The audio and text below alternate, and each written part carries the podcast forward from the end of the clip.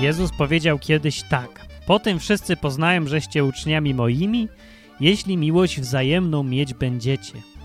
I potem faktycznie najłatwiej rozpoznać jego uczniów. Ale coś się musiało gdzieś po drodze zmienić, bo dziś chrześcijan ludzie rozpoznają po czymś zupełnie innym. Dziś Jezus musiałby powiedzieć coś takiego. Po tym wszyscy poznają, żeście uczniami moimi, jeśli będziecie innych ludzi często i głośno potępiać. Bo jakoś tak się porobiło, że stało się to nowym znakiem rozpoznawczym tych wszystkich, którzy się nazywają chrześcijanami. Na przykład pan Cejrowski. O, po czym ludzie rozpoznają, że jest oddanym synem kościoła?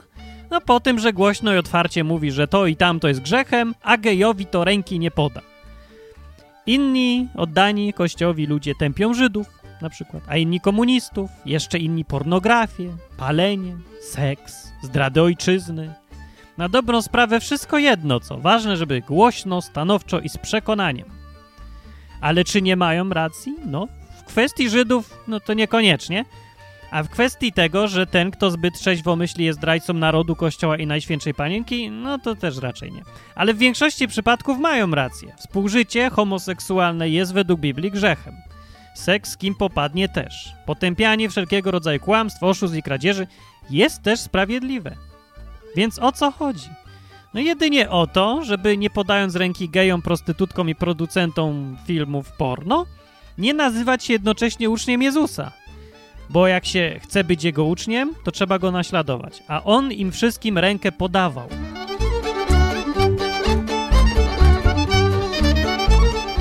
Byli natomiast w jego czasach tacy, którzy ręki by nie podali.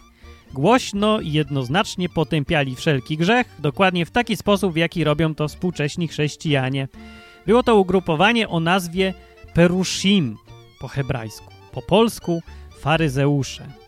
Różnicę między podejściem Jezusa a podejściem Perushim do kwestii grzechu i, i potępienia widać we fragmencie z ósmego rozdziału Ewangelii Jana, kiedy to przyprowadzono do niego kobietę, której no, Sejrowski ręki by nie podał. Tak oględnie mówiąc. Chcieli, żeby ją potępił. A on nie chciał i wybrnął z tej sytuacji, a na koniec powiedział tak. Kobieto, gdzież są ci, co cię oskarżali? Nikt cię nie potępił? A ona odpowiedziała, nikt, panie. Wtedy rzekł Jezus, i ja cię nie potępiam. Idź i odtąd już nie grzesz. Tak powiedział.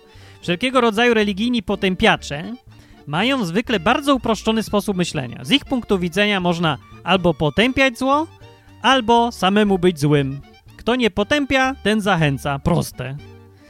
I tak samo widzieli zapewne Jezusa, nazywając go przyjacielem poborców podatkowych i grzeszników.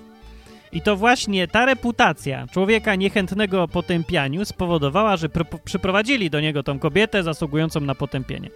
Wiedzieli, że nie będzie chciał jej potępić, a uważali, że powinien i chcieli go do tego zmusić nawet.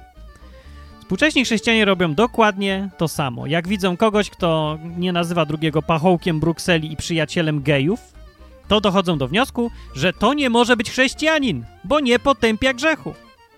I tu wracamy do początku. Chrześcijan poznaje się dziś po tym, że potępiają grzech.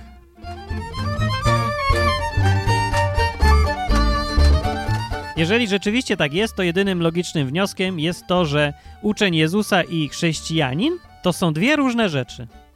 Bo pierwszych poznaje się po miłości, a drugich po potępianiu. Może należałoby precyzyjniej używać nazw. Może jednych nazywać chrześcijanie ala Perushim, a innych chrześcijanie ala Jeszua. Może. Różnica między tymi dwoma sposobami postępowania nie sprowadza się wcale do tego, że jedni widzą grzech, a drudzy go nie widzą. Tak to sobie upraszczają właśnie świat faryzeuszowcy, bo nie rozumieją postawy Jezusowców. Yy, grzech jedni i drudzy widzą dokładnie tak samo, ale różnica polega na tym, że pierwsi uważają za swoje zadanie tępić zło, a drudzy robią co się da, żeby tego potępiania unikać. Sprawdza się to też do tego właściwie, że jedni szukają własnej sprawiedliwości, a drudzy szukają dobra innych ludzi. Co nie oznacza wcale, że jak ktoś szuka sprawiedliwości, to tym samym nie szuka dobra innych. Wcale nie. On raczej sądzi, że najbardziej się innym przysłuży, kiedy będzie głośno potępiać to, co robią. Najwyraźniej Jezus miał inne zdanie na ten temat. No nie skorzystał przecież z doskonałej okazji, żeby rzucając pierwszy kamień w kobietę, która na to zasłużyła, pokazać wszystkim, że grzech to poważna sprawa. Faryzeusze się zgorszyli jego luźnym podejściem do kwestii przestrzegania przykazań. Tacy to święci ludzie byli, nawet sam Bóg nie spełniał ich standardów, no.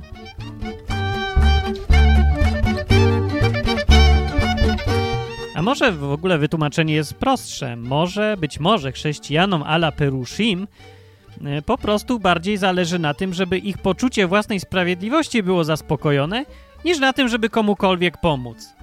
Może myślą w tym potępianiu o sobie, a nie o innych. Na pewno uważają, że myślą o Bogu. No ale przecież on sam wyraźnie powiedział, na czym mu najbardziej zależy. Na tym, żeby gejowi podać rękę. Bo gdyby faktycznie potępianie było najbardziej efektywnym sposobem czynienia dobra, no to Jezus, będąc na ziemi, potępiałby ochoczo na prawo i lewo, zamiast uzdrawiać, rozmawiać, tłumaczyć i pomagać. I nikt by go wtedy nie nazywał przyjacielem grzeszników. Pomyślmy więc, zanim uniesiemy się świętą sprawiedliwością, na czym nam tak naprawdę zależy. Na tym, żeby samemu czuć się dobrze, czy na tym, żeby innemu pomóc? W końcu, tego jesteśmy uczniami, kogo naśladujemy. Bo chrześcijan jest sporo, ale uczniów Jezusa o wiele mniej.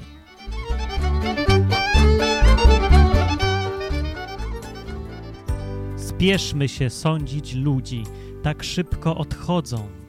Zostają po nich wpisy i login na forach. Nie czekaj do jutra, by dziś błąd wykazać, bo na potępianie zawsze dobra pora.